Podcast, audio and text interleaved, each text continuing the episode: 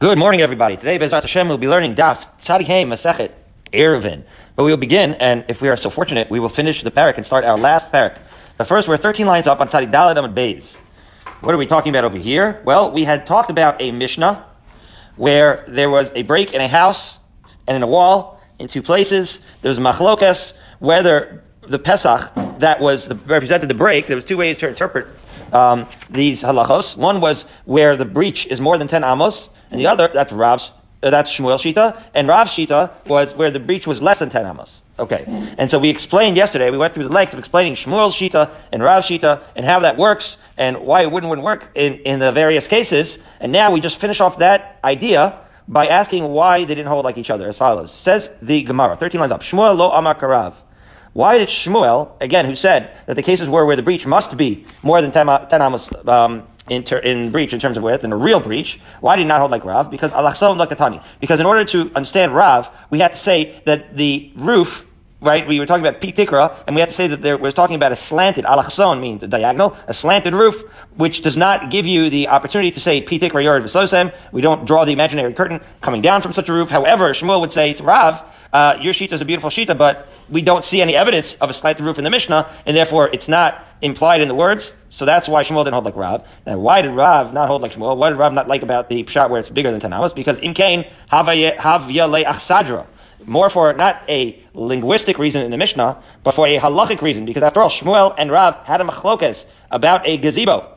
An achsadra, you could call it a gazebo or a pavilion open on four sides, right? So as we had recalled, that pavilion open on four sides, right? Rav held that you can carry because you have peak tikra yard v'sosem, even though it's open on all four sides you still can uh, imagine curtains coming down and walls on all four sides. So that's the only reason why that second approach actually works for Rav. That would not work for Shmuel. As the Gemara continues to say, but Rav l'tamei, right? This case of the gazebo, Rav is consistent with his own shita. Because Rav in fact holds that even in such an, a gazebo that has no walls, Rav would allow you to carry in all in, in all of it, which means to say that he counts the walls as halachically valid for mechitzas. As, where is the source for that? As follows. We already said the itmar achsadru bevika. You have a gazebo in an open field. Rav amar motel talta b'chula. Rav is going to allow you to carry through all of it. Ushmuel amar ein metaltan ba'ela ba'arba amos. We quoted this yesterday. Shmuel says you can't carry in it, as we've been mentioning. To say that you can carry four amos is right tantamount to saying you can't carry at all, because that's the maximum you can carry, like in a Hashanah or in an area that has no mechitzos at all. So Rav Amar Tata B'chula, why, says the Gemara, because I mean Because we say that in fact the roof of said gazebo has um, this ability to bring down these imaginary walls. Because Law Minan Pitik Yard V'Soisem. And Shmuel, in contrast, holds that we don't say Pitik Yard V'Soisem, and that's why, as we said before, However, uh, Shmuel, it's not that Shmuel holds that we, does, that we don't say Pitik Yard V'Soisem at all. Um, but we said Shmuel would simply not say in the case where all four walls were not existent. He would need at least one wall to be there uh, physically in order to bring down the imaginary halachic walls of P, Tikra, Yored, Sosim. The words technically means the edge of the roof. The Tikra is the roof. The ceiling goes down Yored, Sosim and creates a stima or a machita of a halachic wall. Okay. So now let's discuss uh, a little bit more about this gazebo. Four lines up from the bottom side of Dalim base. Says the Gemara in this Mechlokas Rav Shmuel. We said the Eser Kule Alma Lo Pligi. When you say that the gazebo does not exceed the ten Amma right gap on every side, then even uh, Rav and Shmuel agree that carrying would be permitted. In other words, and that makes sense, obviously, right? Because if you have posts of a gazebo and then like a top of a gazebo and it's less than 10 amos, so then that's what we call a Pesach, right? That's just an opening. An opening is a doorway. A doorway is always counted as part of a mechitza. So even Shmuel would agree to that. However, kipligi beyaser me'eser. The machlokas would be when said opening would be bigger than 10 amos. The ikad that's one way of saying it. Another way of saying it is beyaser kule amalo pligi, that everyone agree when it's more than 10 amos wide, right? This was another, would be another um, approach. There, everyone would agree that you can't carry because there, because maybe we only say pitikra in a case where uh, really it's about would we say pitikra in all four sides in a case where all four sides are more than ten amos. So one could argue that maybe in such a case you would not go so far as to say that even on all four sides you would say pitikra when each of the sides is more than ten amos. However, kipligi be'eser that they argue, perhaps they argue when the openings are less than ten amos then maybe there would be machlokes where Shmuel would say even then you would need to have one solid wall, and Rav would say that in such a case where the walls only in such a case where the walls are less than ten amos uh, wide of an opening, only there would Rav say that you can have pitikra on all four walls. Okay, so in light of that, Bahadam Rabbi Yehuda, Rabbi Yehuda himself said, as we turn to Tzaddik and Aleph, Korah Arba Matir Bechorba. You might recall that we talked about a Korah, right, a couple of weeks ago. This was the beam in a ruin in the in the Churva Okay, Rav Nachman Amar Rabba Bar Avuha Kora Arba Matir B'Mayim. What's this Kora Arba Matir B'Chorva? So we said, if you have, let's say, a beam, and the beam is at least what? Four tefachim wide. So now it's considered its own rishus. It allows you to carry where? It allows you to carry under the Korah in a chorva. Why? Because you take the edges of said korah of this beam and you say pitik yard v'saisim. You bring them down, and then in that area by a chorva, then what? Then in that area by a chorva, you're allowed to carry. Well, if you're allowed to carry, now the chorva is a complete ruin, and by definition, a chorva is defined as a place where the breach is more than ten amos wide. That's what defines it as a chorva. So if you can carry under a beam in a chorva, it seems to imply that you should be able to carry right and, and say pitik yard v'sosem in a gazebo as well. And Rav Nachman Rabur says, Kor arba mati it would be allowed you to carry right um, uh, over the water where the beam extends, and money. And which opinion does that reflect? La Haqhlish and Damas be according to the first version, right? When you say that machlokas is is where it's ten amos or less, meaning right, right, that the machlokas is uh, that I'm sorry that when there's ten amos or less, they, the Rav and Shmuel don't argue, which is to say that they argue in a case where it's ten amos or more, which is to say that Rav holds that Pete Tikra applies even in a case where it's more than ten amos, right? So this is a, a stepwise way of saying that of favoring the first interpretation because we see that just like in a chorva, you're going to say pitikra. So therefore, you should be able to say pitikra in a gazebo, at least according to Rav, it, there should be a shita that holds that pitikra would in fact work where there is an opening that's greater than 10 amos, just like there is one in a chorva. Oh. Now, so there, we could say that Rabbi Yehuda Nachman maybe refers to beams whose size of 10 amos are narrower. In other words, the, this whole idea of bringing the beam in, right, the beam in as a raya, to the fact that we hold by the 10 amos or more is probably where the machlokas is, that would only work if the said beam was over a span that was more than 10 amos wide. But it could be that that case was talking about a beam that was 10 amos or less in which case that would not teach you anything. It wouldn't be instructive about how wide that beam would be. So we say So according to that second version, right, if you say that that's what the machlokas was about, so then that would dictate where the machlokas is, right? And then and then we would say in, in that case, kirav, you must say that the statements of Yehuda and Nachman in both cases, because of the fact that the width are going to dictate, right? In other words, in both cases, because of the fact that we're going to use the beam in a chorva to teach you what the halacha will be in the gazebo. So in both those cases, they say that that beam works. So either way, they're representing Rav's position because Rav's position is that the peak tikra works. So again, if you, so, the first lashon is that the beam, right? The first approach is that the beams are wider than ten amos. So you could say that the machlokas about the beam in the chorva is over a beam that's wider than ten amos, and then that's where the machlokas is, and that's where Rav is going to say, just like right these these versions of Nachman Bar Yehuda, right?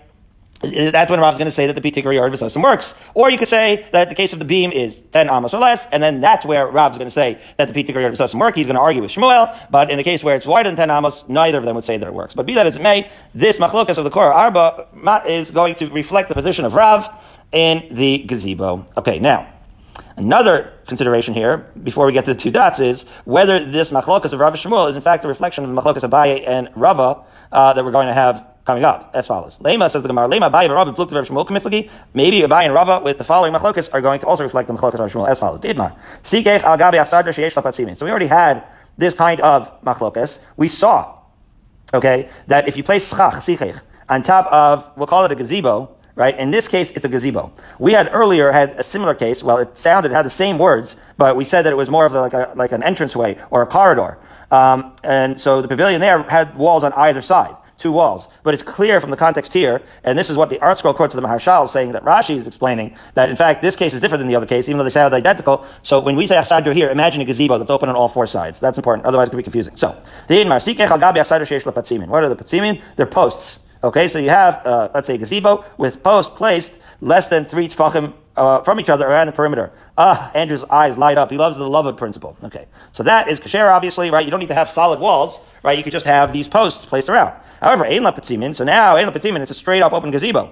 Straight up open open air gazebo, Abaye Amar Kashera, the Rava Amar Psula. So Abaye is going to say it's fine, and Rava is going to say that it's possible. Well, that sounds exactly like what? The Mechalikas Rabbi Shmuel. Whether a open air gazebo has peak tikar yard v'soisem on all four sides. Abaye would say like Rav, and Rava would say like Shmuel. Says the Gemara, Abaye Amar Kasher Amar peak tikar yard v'soisem. But Rava Amar Psula, Allah Amar peak tikar yard v'soisem. So it sounds like this Mechalikas Abaye and Rava is a straight up uh, reflection of the Mechalikas Rabbi Shmuel.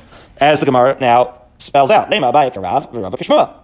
But the Gemara concludes, in fact, that the gazebo for Hilchas Shabbos and the gazebo for Hilchas Sukkah might in fact be different, as follows. Says Gemara, Libet Shmuel Kolei Amal Pligi.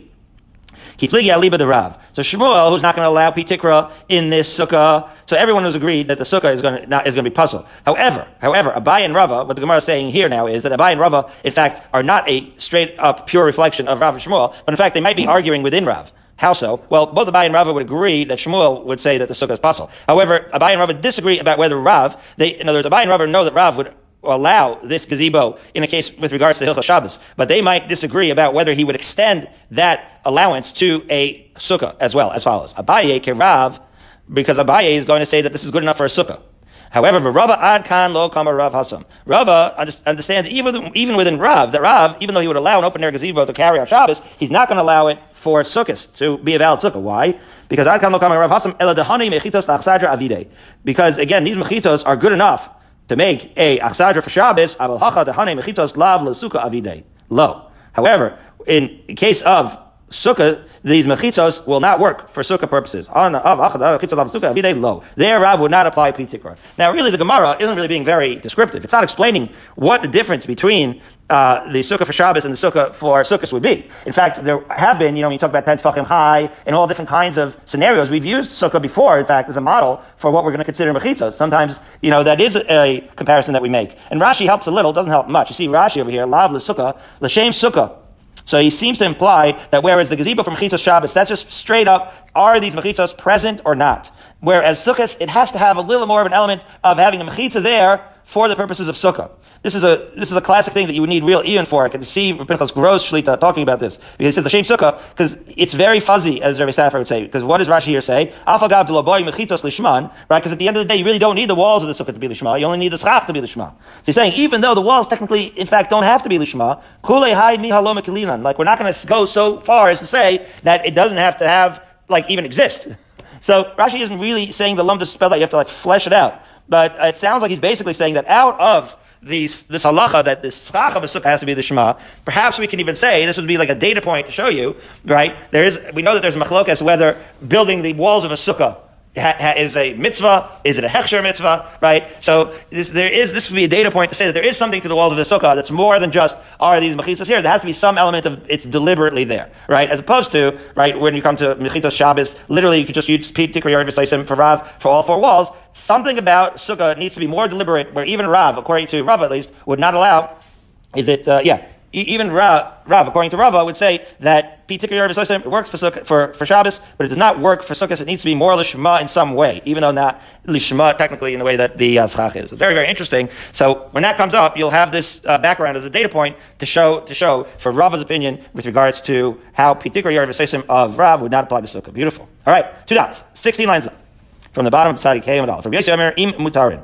What's going on here? He said, if if we had that interesting statement in the Mishnah. Says, look at your Erev. If your Erev is going to be permitted for Shabbos, it's going to be permitted for future Shabbosos. So obviously, Rabbi Yossi is saying that whatever it is now, it's going to be permitted for future Shabbosos. This should be obvious, but still the Gemara asks, Rabbi Yossi, lesser, lesser or lahatir? Is he trying to say leisser or lahatir? So the Gemara says, Amar Sheshes lesser, v'chen Rabbi lesser. It's clear that what he's saying is that if you look at right? That if you look at the future and it's not going to work past Shabbos, then it shouldn't work today. It's clear that that's what should say, right? In other words, but he uses an interesting formulation, right? He says if it's permitted for this Shabbos, it's permitted for all future Shabbosos. So what really, clearly, he's not trying to say that you can have an Erev, and then once you have an Erev, then it doesn't matter no matter what happens to that air, like even if it falls down once, as long as it's permitted one time, it's going to be permitted forever. You could literally like dismantle it and pack it up, and this community will always have an air. That that doesn't make any sense, and so it's interesting that they even asked the question. Be that as may, they asked the question, and they all said no. Of course, that's not what he means. He means that if it's going to be kosher in the future, so that will determine whether you could use it this Shabbos, even though it fell down. And says the Gemara, Tanya We also have a brisa that just spells this out explicitly as follows.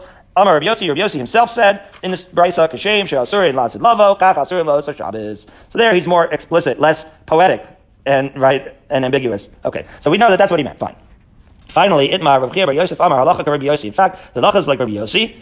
Um, that in fact carrying as soon as the right as the air falls down on Shabbos, you're no longer allowed to carry. Shmuel Amar Halacha Rabbi Yehuda. So that was in fact the machlokas. Shmuel said the halacha Rabbi Yehuda that even if the air falls down, so at least for the rest of that Shabbos, not for next Shabbos, but at least for the rest of that Shabbos, you could still carry. Okay, Umiyamar Shmuel, Hachi? The Shmuel really said that Lachas like Rabbi Yehuda? Ask the Gemara. That's non. And after all, we learned in the Mishnah a few weeks ago, almost exactly two weeks ago, we said, Amar Rabbi Yehuda, but Dvarim Amurim.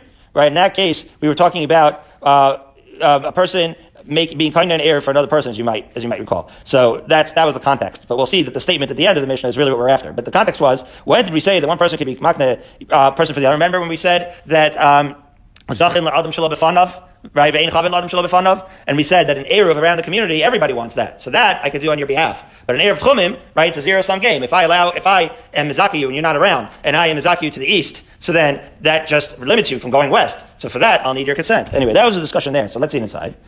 We said, So Eruv Chumin, of course we're going to say. I'm sorry. Be'erev Tchumen is when you're going to have to have the other person's consent. Aval be'erev Chatzeros, but in, right, our Erev, our community Erev, Bein Ladas Shalal Das. You can do that with or without Andrew's consent. That's what we said over there.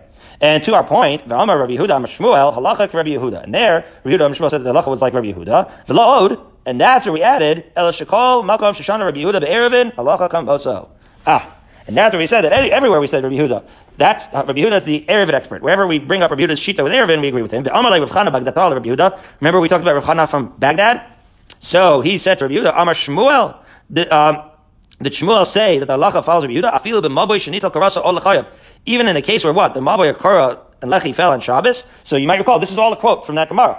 In other words, it's interesting. Rabbi Yehuda had a shita that nobody held by, as you might recall. That even if the right the kara or the or the mavoy, if the if that fell apart, right, then you could still use the erev. So at the time when we learned it, right, we we had quoted it, but now this is where we learned it, right? This is where we learned the idea that Yehuda is going to could say that that erev is going to be valid for the entirety of Shabbos, even if it completely falls down. And that, if you might recall, that's where we said, well, it can't be like we hold like Rabbi Yehuda on everything, because we certainly don't hold like Rabbi Yehuda on that shita that's far out. And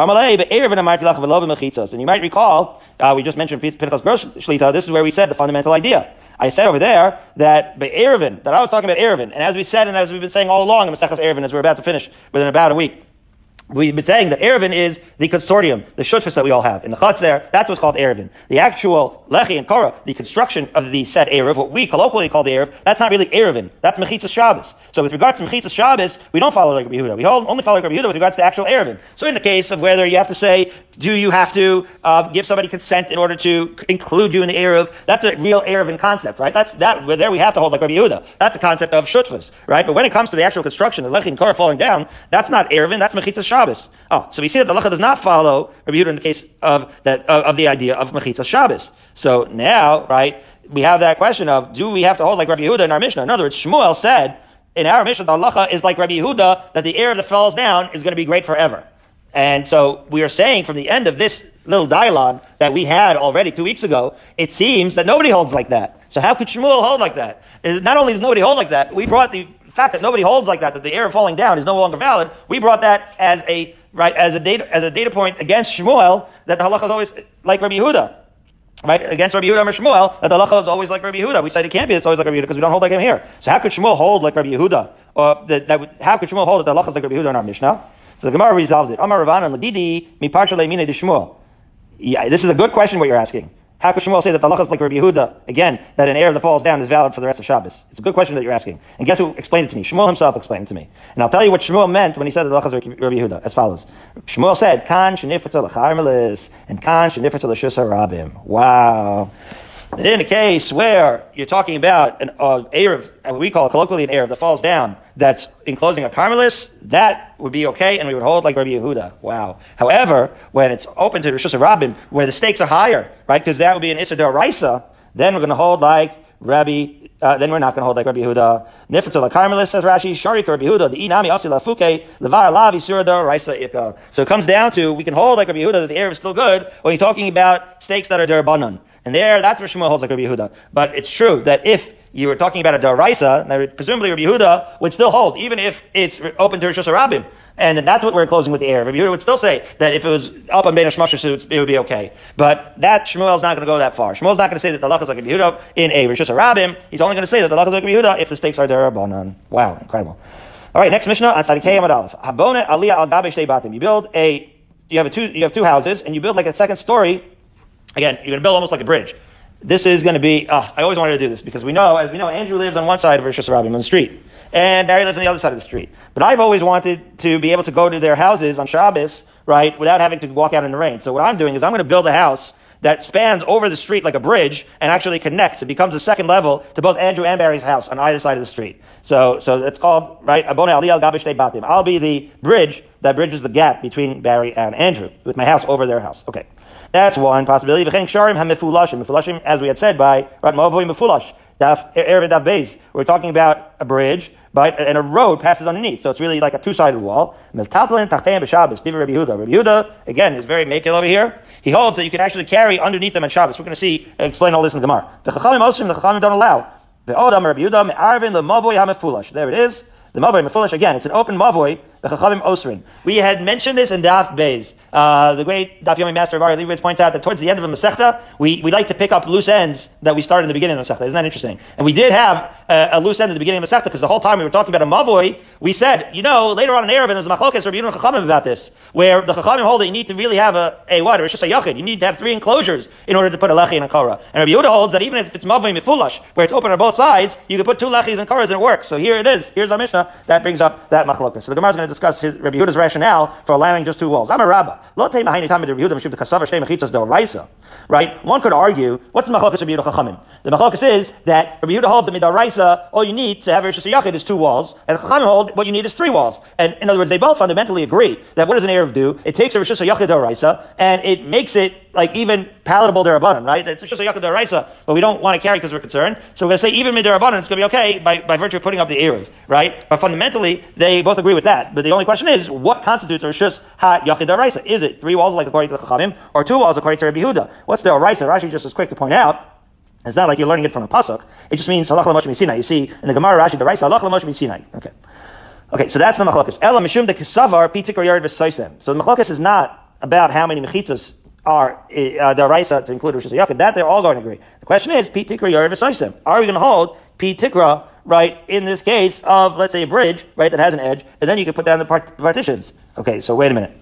Now, if you could put down the partitions, so again, if you hold particular yard system, so let's say you have this house that I have over Andrew and Barry's house. So I have that house. So if the sides go down, then according to Rabbi Yehud, then according to Rabbi Yehud, I have four walls, right? Two of them are legit, right, uh, construction, and the other two are pitikra, and then I got four walls. So that's going to be what the Gemara is going to challenge here. Esvei Abaye.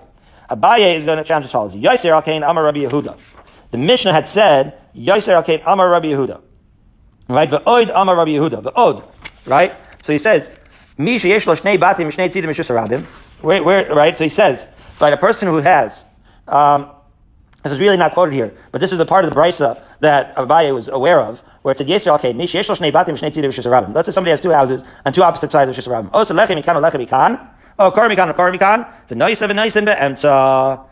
Ah, so what Abaye is pointing out is something that we had not seen before. Certainly, the case of the Mishnah, where you have my house spanning across Rosh Ha Rabim between Andrew Barry's house, or where you have like an actual bridge. So there you have a physical bridge, and you can drop down Bitik or Yard from there. So from there, maybe you could say that that's the Machlokas. But Abaye is pointing out that the earlier part of the Brisa, it was even more extreme. In that earlier part of the Brisa, there was no physical barrier across. It was an Erev. It was a Lechem Ikan Kan. So let's say you had, right, Barry's house on one side, Andrew's house on the other side of Rosh Rabim, all you did was extend like a beam across. Even there, even there. Um, right? Rabbi Yehuda is going to say, and it's clearly there. It's not because of a physical presence of a wall. It's it's pitikri yared, and still, right? They said to him, and there where Chachamim said, no, you can't be ma'ariv in Rabin Bakach. In other words, what he did there was he just basically made an error on either side. That was like a right. That was like a mavai totally mifulash, where he's only not putting something physical, but an actual error. So we see that what's what's what you're creating, is a yachid according to Rabbi Yehuda. Why would that work? That would only work if Rabbi Yehuda holds literally what we just said was not the machlokas. That really it is fundamentally machlokas about how many walls you physically need for Rishus Yachid. Where the Chachamim hold the three, which is what we're used to, and Rabbi Yehuda actually holds that you, all you need is two walls, right? So over here, because here we don't use pitikra. So obviously the machlokas, and still Rabbi Yehuda says you can carry. So obviously the machlokas is not pitikra, but rather the machlokas is what is the number of walls that you need in order to make a biblical Rishus Yachid. Oh. So Rabbi answered him, in. From the Brisa, yeah, that, that in fact shows you that Rabbi Yehuda holds that two walls are enough for Rosh Yachid. But But what I meant from the, what I meant when I said that you that our Mishnah again, right? Rabbah has to explain to Abaye that really it is a machlokas. Everybody knows that Rabbi Yehuda and the Chachamim have this fundamental machlokas about how many walls you need to make a Rosh. All I was saying, says Rabbah, is that that's not what we learned from our Mishnah. That you can't actually infer that from our Mishnah because our Mishnah could be talking about a case of Pitikra. But be that as it may, we certainly do have the machlokas by the number of walls between Rabbi Yehuda and Chachamim about how many walls comprise a Rosh as well. It just happens to be that's not the machlokas from our Mishnah. To which Amar Ravashi, Ravashi comes back and says, no, you could have even eh, learned it in our Mishnah itself if you read our Mishnah carefully, you see shades of that machlokas in our Mishnah itself as follows. A, real careful reading of a Mishnah reflects that machlokas between the two and the three well Rishus Yachid as uh, as well. How so? Midiktani, because our Mishnah says the Od Amar Rabbi Yehuda. Right? The Od Amar Rabbi Yehuda implies that we already learned something and now we're learning something new, right? So we say the Od Amar Rabbi Yehuda Arvin b'mavay and foolish v'chachamim oisrim. So we see that there's some additional lesson here from the fact that Rabbi Yehuda not only argued with regards to the bridge and to the house that I built on top of Andrew and Barry, but he also argued by Maravin and Foolish. What does it mean that he also argued? What's this Ode? So if you're going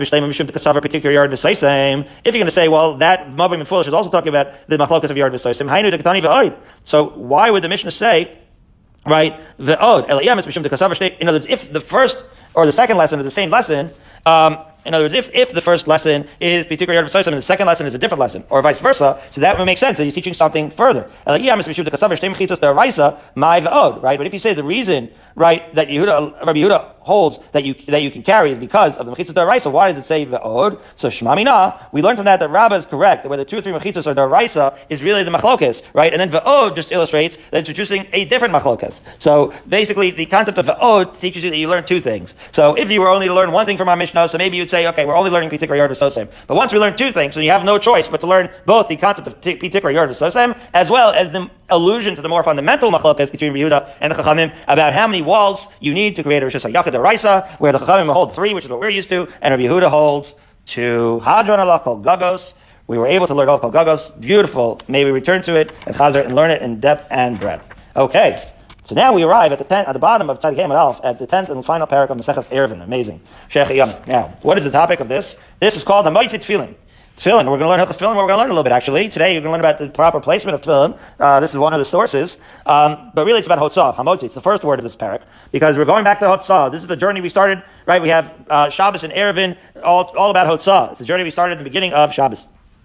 And so we get back to the, sharp, uh, the loose ends of Hotzah as follows. Says the Mishnah. A lot of these things that we're going to quote now are stuff are things that we quoted all, all along, but this is the locus classicus, as Rabbi Rosenzweig and other intellectuals would say. This is the this is the primary source material as follows. Says the Mishnah. Hamod set tefillin. So you find tefillin in a field. Okay. So now, you find tefillin in the field, and you can't just leave it in the field because you don't want it to be destroyed. So you want to protect the tefillin. You don't know whose they are. And so, but the problem is that it's in a field. You don't want to be able, you're not allowed to carry. You find it in an area where there's no Erev. So how are you going to bring these tefillin back into sa- to safety? So, two suggestions. Machnisin zug zug. Right? So the Tanakama, the Chacham are going to say, you should bring them into your house by wearing them pair, uh, zug zug, meaning a zug is what we call colloquially a pair of tefillin, right? One pair of tefillin at a time. We'll see what all this means. Rabbi Gamliel says two pairs of tefillin at a time. Why would there be machlokas of one versus two pairs of tefillin at a time? We'll see. Says the Mishnah, This is only old tefillin, ala b'chadashos pater. But if the tefillin are new, then you're pater. Uh, this is different than what we, you know, we see like a bar mitzvah boy with his super shiny straps. We don't, that's not what it's talking about over here. And we know that those are new tefillin. That's not what it's talking about here. In those days, you could tell that the old tefillin, the straps were properly constructed, and they were actual tefillin. But there was a proliferation of what you might recall from Masechah Shabbos, the kamiyah, right? The amulets that were not, didn't have kedusha at all, right? They just had like weird incantations in them. So those, and remember we had a whole, uh, whole discussion of kamiyahs there in Masechah Shabbos. So those amulets didn't have kedusha. For those, we would not allow you okay, to carry those things. So basically what the Mepharshim explain here is that new tefillin and amulets were indistinguishable. So what you end up having is a suffix. Now it is interesting to note that if you have a suffix, whether it's tefillin or an amulet, we're not going to let you carry it inside. That's interesting. But be that as it may, the point of Yeshanos and Chadashos here is that Chadashos you're not sure that it's tefillin altogether. Yeshanos you know that it's tefillin. Okay. Now, Mitza'on, what if you found large numbers of tefillin, Savasim, tied up, or krichos, or in bundles? So then you're, you're stuck. Why? Because even if you were to go back and forth, and I know, Andrew, you would spare no effort. You'd spend the rest of your Shabbos bringing in those tefillin to safety. But even if you did that, there's just, not, and I know that you've also been running and all that, but there's just not enough time left in Shabbos to bring it to safety. It's a, it's a fool's errand. So it's a, it's a, right? You're never going to make it. There's just too many tefillin here. So when there's too many tefillin to protect, then mashachalei means, Andrew, you're going to babysit these tefillin until dark. And then after Shabbos, going to bring them back to safety. Where were you, Laney will say? I was watching this tefillin, Laney. Okay. Now, ubisakana. What about if it's dangerous to hang around over there until Shabbos ends? Mechasan. So then you should still do your best. It's an interesting mission, right? You should cover them, the holachlo, and then you go home. Rav Shimon Oimer, Noisan Chavero. Ah, the old passing off assembly line shtick. You should give your tefillin to your friend, chaver chaver, and his friend should give it to his friend. And you keep just passing one to the other. How does that work? Because presumably he's saying, right, eh, this is probably not a shtick that we would allow in normal circumstances. It probably would only work in a time of danger where you have to have it. But what we do is, you are not, each person is not carrying it, dalat amos, and there you do the handoff technique. Okay? until you finally get to the outer courtyard of the city, right? And then you're going to be able to bring it into into the courtyard. Now, the ArtScroll quotes the Gaon Yaakov who says that the last person can't place him into the courtyard himself, right? So even there, that would be a lachadar raisa, but he's going to have to, again, even in that case, extend his hand in and let someone else inside pick up the tefillin, again, bringing us back not only to the beginning of Masechah Erevin, but to the very first Mishnah in Masechah Shabbos, right? The idea of Akira, Hatzah, Hanacha. Isn't it amazing how we tie it all together in a bow? Okay. Okay, so then, v'chein b'no, also if you have a child, what's going on here? Well, the child was born in the field. You have to obviously bring him back in. You're not going to just leave him out there. Notice the chavero, the chavero, So we see that in cases, amazing, it compares tefillin to a live child, that in those unique cases, you're going to have to do the, um, the human change stick. Afilu mea, even if you have a hundred, if you, even if you need a hundred friends, Rabbi Yehuda, Rabbi Yehuda, again, he's been very makel all day. And here too, he's saying you can give a barrel to your friend just to bring in a barrel. Why? Because you don't want to lose the money? Not only can you even do it with a barrel, but you can even go behind the tchum. Amilo, the Chacham said to him, What are you saying? Not halachazu. You can't do that to the barrel. Any more than you can do for a person. In other words, a human being can't pass the tchum, right? A Jew. So you're going to say that the barrel can pass the tchum? Wow. Very action-packed Mishnah. Let's dig into the Gemara. Uh, it's going to take more than just today, so we have a lot of interesting ideas to look forward to for today and tomorrow. So let's see. Says the Gemara, Zug echad in felo. Now, we have the Tanakama, right? The Tanakama said, what was the machlokas? Tanakama said you could bring in one pair of tefillin, and Gamaliel said two. Okay, so clearly, zug, it, even though it means a pair, it means one pair of tefillin. So the Gemara asks, Neimat's non stama de Rabbi Meir. Are we going to say that we learned here an anonymous Mishnah that doesn't agree with Rabbi Meir? Why? Because we have a general cloud. Stam Mishnah Rabbi Meir. So if you have a Tanakama and we don't have anybody attributed to him, so it must be that it's Rabbi Meir. However, it doesn't sound like Rabbi Meir Shita that you would bring only one pair of tefillin. How do we know? Because the Ikar Rabbi Meir, Amar, did Rabbi Meir not say, Lovish Kol Mashiyach? What was that case? House is on fire. House on fire and you're taking everything out now, and you got to carry stuff is on fire, and you got to carry it out. Your mayor said, just put everything on, right? Like like like you're going on Delta Airlines and you can't bring a carry on, so you wear your whole wardrobe on your body. The oitev kol masha yachol latov and wrap yourself in clothing, everything that you can wrap yourself. Not. We say in the Mishnah. This was we learned in Shabbos Kufches. Ulasham and there in the courtyard next to the fire, Motzi called Kli Tashmisho, Velovish kol Mashiach Lubosh. Bring out everything, wear everything you can, but Oitev kol Mashiach Latov. Wear absolutely everything you can, and then put your carry on on your head like a hat. Now, the Gemara now says that that that could reflect the Rabbi Meir. Why? But he stopped me Rabbi Meir here. How do we know that that other Stam Mishnah was in fact Rabbi Meir? Diktani Allah, because there we said a brisa. The brisa explicitly said lo v'shematziyah poshet that you can wear the all those clothing lo v'shematziyah poshet and then put on different clothing. Afilu kol yom kulo divrei Rabbi Meir. In fact, right, it was it was Rabbi Meir over there. So we have a problem because if the Stam Mishnah over there in Shabbos Ches was Rabbi Meir, and Rabbi, the Stam Mishnah here is also Rabbi Meir, well, we have a contradiction because there, Rabbi Meir allowed you to put on all this types of clothing, and over here by us, he's only letting us carry one pair of tefillin. So why would that be? So Rava is going to reconcile it in a, in a very simple way. He's going to say clothing isn't like tefillin. As follows: I'm a Rava. I feel a Tamer Rabbi Meir, even Rabbi Meir, who's going to let you carry as many clothes as you physically can on yourself uh, to save on Shabbos to save from fire. Hasam there, derech malbusha kechol shavir rabbanim. The Chachamim are going to say whatever you can do during the week. Now you don't really dress like that like a vagabond with all of your wardrobe on you all day during the week. But there are scenarios, let's say it's very, very cold or whatever it is, that you're going to bundle up. So, so where's clothing? It's somewhat common it's understandable to wear a lot of clothing. You wear your thermals and then your jacket and your shirt and your other jacket. So in both cases, it's derech malbush. And we do have machlokas rishonim as to how to understand this, but I think the simplest way to understand this is how I believe they said the Rashba and the Ritva understand it, which is to say that tefillin, you just don't wear multiple tefillin. That's not how people wear tefillin. People are putting tefillin on already. Nobody's wearing, uh, uh, some people take them off and put on a Rabbeinu Tam, but nobody wears, oh, and sometimes we do see very, very rarely people putting on two pairs of tefillin at a time and no more. But the idea is that certainly more than that, you're not going to put it on there. So, so the, the, uh, maybe that's why it's Rabbeinu Tam that you can wear more than one. We're going to see. So anyway, Hasam derech mabushik kachol shavi rabbanon, hacha derech mabushik kachol shavi rabbanon. That clothing you pile on, still you don't pile on. So hachsan tibichol kama devai lavish. Since with clothing, however much clothing you want to wear, depending on how you're feeling that day, you could wear it. So then. So with regards to saving the clothing, rabbanon are also going to allow it. Where it's more acceptable, mainstream to only wear one pair of tefillin. So in fei They're only going to make allow you to wear one pair of tefillin. So now we're 22 lines down, and we have a few more minutes. We have the two dots here. Okay, so speaking of which, so so again, tefillin versus clothes. So now Rabbi Gamliel held that you could wear two pairs of tefillin. So we said Rabbi Gamliel Omer. So says the Gemara, Ma'ika Savar, what's two? Ika Savar Shabbos Zman Tefillin Who? Wow, we're gonna get into real in here. If you hold that you can wear, remember this is on Shabbos, right? So if you wear tefillin allowed on Shabbos, Zug Echad in Tefillah, then you should only be allowed to wear one one one pair. This is very interesting. What exactly is going on in the Gemara? Rashi brings in the idea of Baltoisif. You know, as if you're doing it the same mitzvah, so then you can't wear multiple tefillin because you're actually fulfilling a mitzvah and now you're wearing extra. Wow. But if all you're doing is saving it, so ironically, the fact that Shabbos is lavs, not tefillin, means that now it's just an ornament. If it's just an ornament, then when you can pile up the ornaments. Oh. So says the Gemara, Shabbos lavs, man tefillin. So why does Rabbi Gamliel, when he says two, So again, the kasha was, why would you dafka say two? Two, if you if you say it's Zman Tefillin, so then you should only be able to wear one. And if it's Lazman Tefillin, you should wear more than two. So says the, the Gemara, no. That he holds Shabbos is Lazman Tefillin, v'chishar bon le'in hatzal derech malbush, bimkom Tefillin. Yeah, but why is he limited to two? Because you physically can't wear more than two pairs of Tefillin at a time. That's why. So really, theoretically, he would allow more. But physically, you can't wear more than two. So the Gemara says, zug echad nami in tefillo. Can you, can you really fit more than one? on you. Maybe one is the maximum number of tefillin that, that can fit on a human being. So Amar Shmuel Bar Yitzchak Makom Yesh Barosh Laniach Bush Tefillin. No, the head is big enough to, in fact, accommodate two pairs of tefillin. So the Gemara says, okay, Hanicha the Rosh, Diad Ma'ikal Meimar. At this point, the Gemara assumes that for the head, is there is room for two tefillin, but for the arm there isn't. Over here, we end up learning as an inference what is the proper placement of tefillin, obviously, right? Because he holds at the head, you could hold. There's a wider range of where you could place the shel rosh as opposed to the yad, where it's a narrower range. So that is something that we have to look forward to uh, when we continue tomorrow about where the placement of tefillin is and how it relates to saving tefillin from the fields. Fascinating. We're finishing off about two thirds of the way down on Tzadik That's what we'll pick up tomorrow.